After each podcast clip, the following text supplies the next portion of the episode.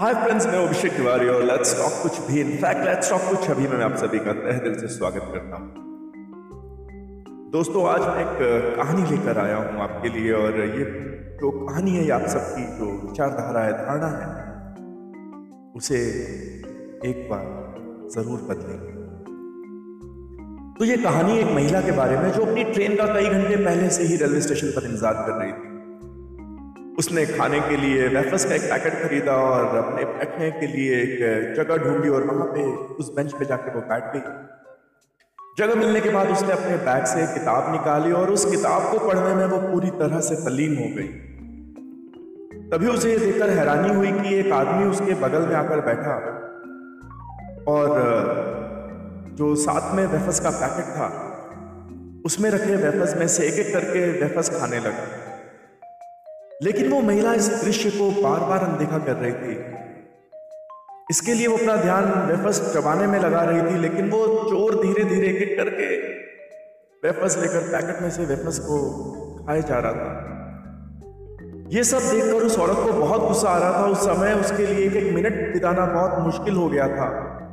वो ये सोच रही थी कि अगर मैं अच्छी महिला नहीं होती तो निश्चित ही उसकी आँखें काली कर देती। जैसे वो महिला पैकेट में से एक वेफर्स निकालती वैसे ही वो आदमी भी एक वेफर्स निकालता था। और अंत में जब पैकेट में एक ही वेफर्स बचा, तब उस महिला को हैरानी हुई कि अब वो क्या करे।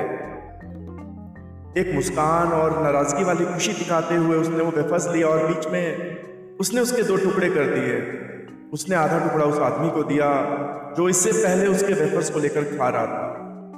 और जैसे ही वो आदमी उससे खाने लगा, उस महिला ने उससे वो वेफर्स छीन लिए वो महिला सोच रही थी कि उसके वेफर्स देने पर वो आदमी उसे धन्यवाद भी नहीं कह रहा है।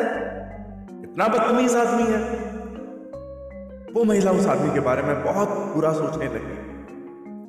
तभी वो महिला जिस ट्रेन से जा रही थी, उस ट्रेन के प्लेटफॉर्म पर आने की घोषणा होने लगी। इसलिए उसने उस आदमी का गुस्सा अपने दिमाग से निकालते हुए अपना सामान लेकर वो ट्रेन की ओर चली गई। ट्रेन में जाने के बाद उसने अपना सामान अपनी सीट पर रखा और वहीं पे वो बैठ भी गई। उसने अपनी बुक उठाई और उसे अपने बैग में रखने गई। जैसे ही उसने अपना बैग खोला, उसे अपने बैग में वही वेफर्स का पैकेट दिखाई दिया जो उसने स्टेशन पर खरीदा था। उस समय उस महिला को अपनी गलती का एहसास हुआ कि वो आदमी उसके वेफर्स नहीं खा रहा था, बल्कि वो महिला उस आदमी के वेफर्स को खा रही थी। उस समय उस महिला को महसूस हुआ कि वो चोर है, वो बहुत बुरी है, वो दुष्ट है।